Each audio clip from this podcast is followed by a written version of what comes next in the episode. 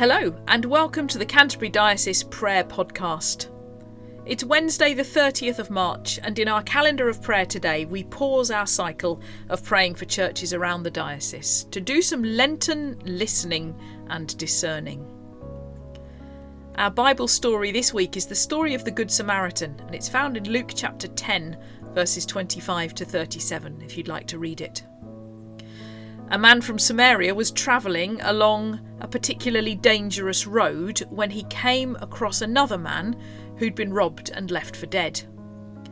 They were enemies by virtue of the history between the communities they'd been born into, but the Samaritan doesn't seem to have given that a thought in his haste to be generous. Lord, forgive us when differentness quenches our generosity when we're reluctant to reach out to those of a different race, class, or religion to us. Confront us with our prejudices, challenge us on our preconceptions.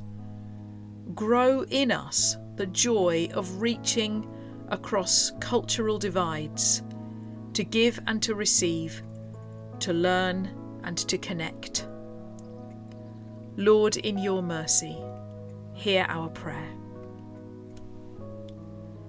We join with the worldwide Anglican Communion today to pray for the Diocese of Kolhapur in North India. Lord, in your mercy, hear our prayer. We close our time of prayer with the collect from our Keep Praying Lent prayer card. Jesus, forgive us when our greed leaves other people poorer as we grow in our friendship with you, teach us what it means to be generous and help us build the kind of world where everyone has enough. Amen.